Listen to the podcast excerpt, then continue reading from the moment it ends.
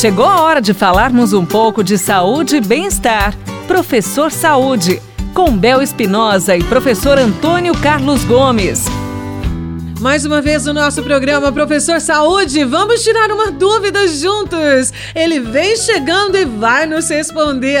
Oi, professor Antônio Carlos. Professor, uma dúvida. Na hora de se exercitar, por exemplo, na escadaria do prédio, digamos assim, subir é bom e descer é ruim? Por quê? Outra questão bacana nesse programa de hoje. Subir escada é bom?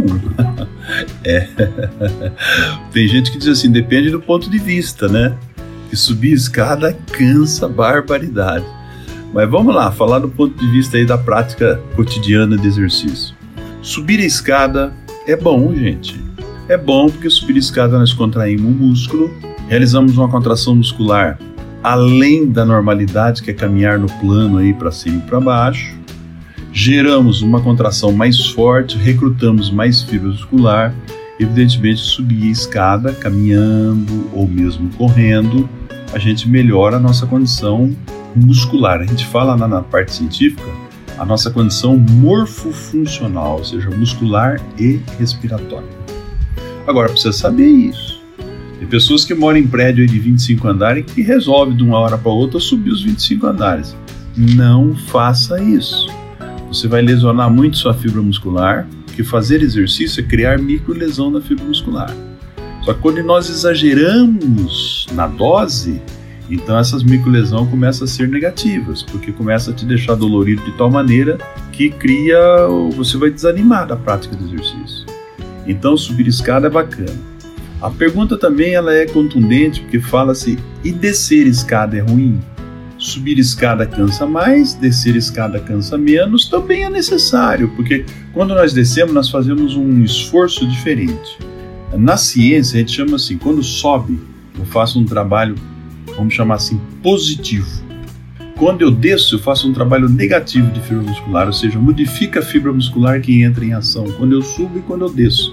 Então é muito bacana eu subir e descer, subir e descer, porque aí eu treino a maior quantidade de fibras musculares e treino-as em condições reais da prática, né? Quando você desce, muda a fibra muscular, quando você sobe, é outro tipo de fibra muscular que entra em ação. Então subiu aí dois andares, desce os dois andares, depois sobe um andar, desce um andar. Depois sobe dois andares, desce dois andares e repete novamente, sobe um andar, desce um andar. Isso não deve ser feito muito, começa devagar, não precisa subir rápido, tá? Não precisa pressa, nós precisamos nos adaptar a esse novo tipo de trabalho. Então tem pessoas que nessa, essa, nessa pandemia não está saindo de casa, moram em prédios, pode usar a escadaria, com parcimônia, como diz a Júlia, com tranquilidade. O negócio é o seguinte, você subiu aí dois andares, você vai ver que a sua frequência cardíaca vai alterar, vai te dar aquela ardência ali no quadríceps, né, na fibra muscular que não está acostumada com esse trabalho, mas dois, três dias, quatro sessões depois está acostumando. E aí, passo a passo, você vai aumentando o número de escada. Então, começa por escada. Cria, por exemplo, eu vou subir quarenta escadas. Sobe, desce. Intervalo. Sobe, desce. Três, quatro vezes. Agora eu vou passar a subir quarenta e cinco escadas. Vai passo a passo, sobe, desce, sobe, desce, duas, três, quatro, cinco vezes, seis vezes, por tempo, sem pressa, desce devagar para não impactar. Você vai fazer uma boa atividade também.